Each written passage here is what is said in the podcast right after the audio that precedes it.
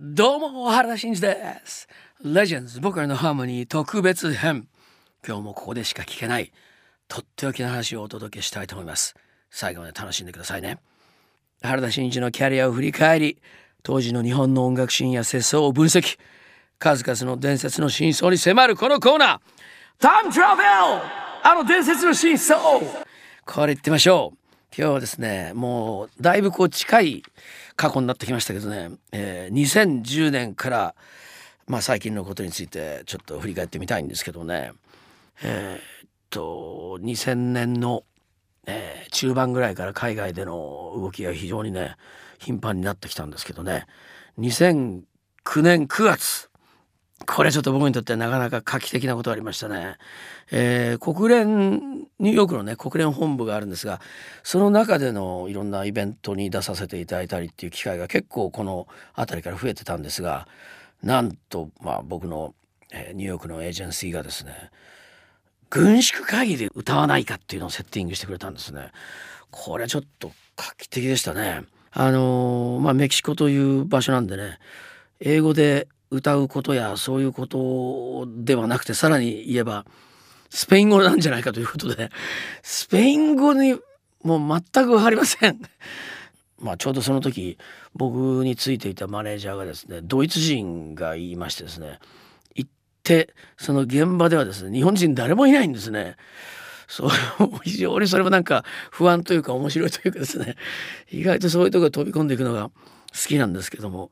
えー、まあ初めての場所でねまた非常に国際色豊かなしかも非常にセキュリティも厳しい中でのライブだったんですがライブ自体は本当にフランクで、えー、3部構成のライブの1部と3部を僕が、えー、一人でやったんですけどね面白かったですね。1部やった後にもうなんか楽屋のドアを叩く人がいてなんと盛り上がったファンの人が楽屋に押しかけてきてるというね。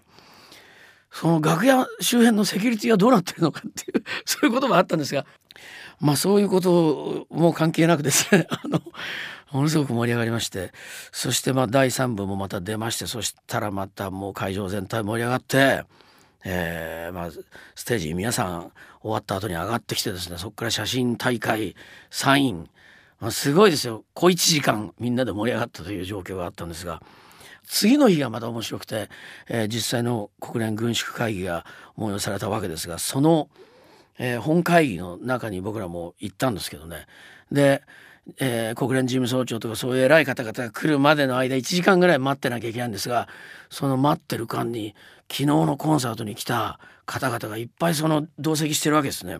でその方々が「あ昨日歌ってたやつだ」っていうことで僕のところに来るわけですよ。でその1時間ぐらいの間にもう握手とかサインとか写真とかですねそういう時間になっちゃったんです。ちょっと驚きですね。で、えー、そこには何千人もの方がいらっしゃるんでその出来事を知らない人もいるわけですからなあいつは何なんだと。なんであそこに人が集まってるんだという状況になりましてね。なんかちょっとそれは僕僕としても知らない国でそういう状況になったのはねちょっと気分良かったですよ。これはね。それで錯覚しましたね。えー、メキシコで人気？みたいなね。あの本当にもうねなんかちょっと嬉しいエピソードだったんでついちょっと言ってしまいましたけどね。だけどまあそれはね音楽の力なんですよね。音楽はそうやって本当民族や言葉を超えて届いて盛り上がってしまうというね幸せになってしまうというそういう可能性があるってことだと思うんですけどね、まあ、まさにそういうのを自分自身、えー、まあ感じることができたそういう瞬間になったと思って、まあ、この時の出来事がさらにやっぱり海外のいろんなとこで音楽でピースイベントは本当に成り立つぞっていうね思いに、えー、してくれたというかね、えー、そんな時期でしたね。えー、まあこの時期から本当に具体的にそういうことがあり、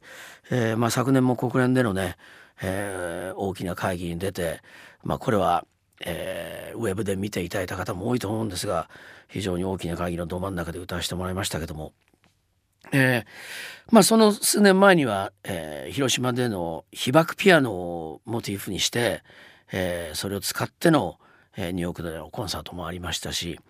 え、そういう機会もありましたね。まあ、え、アメリカでのそういうピースイベントのこともすごく評価されて、えー、フランスの白く財団からも声をかけていただいたりそういう状況もありますしなんかニューヨークでやってることが非常に広くこう世界につながっていくんだなというまあ手応えを得てるんですが、えー、僕の地元であります広島市から広島市民賞をいただきました。これもまあ僕はもらえるほどのことは何もしないんですがあのでもやっぱりこれがあることでまたすごく他の国に行っての、まあ、いろんな活動の助けになるわけですね。えー、まあそれから、えー、広島平和文化大使というのもいただきましてね、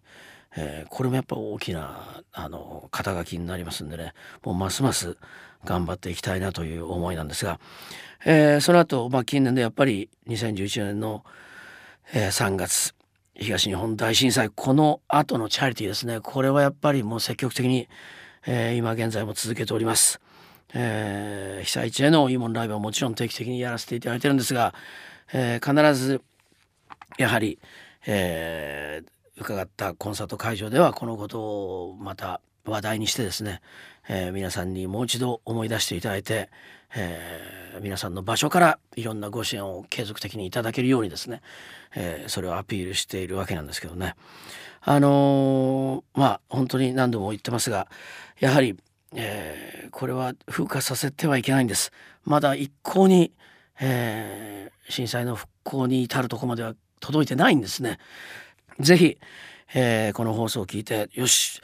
また動こうかなと思われた方どうか皆さんの場所で、えー、何かをスタートさせてください。言葉にしてそのことを話題にしていただくだけでも大きな広がりになります。ぜひこれからも継続的な、えー、簡単なことから本当に大きなことまでいろんなご協力をお願いしたいと思います。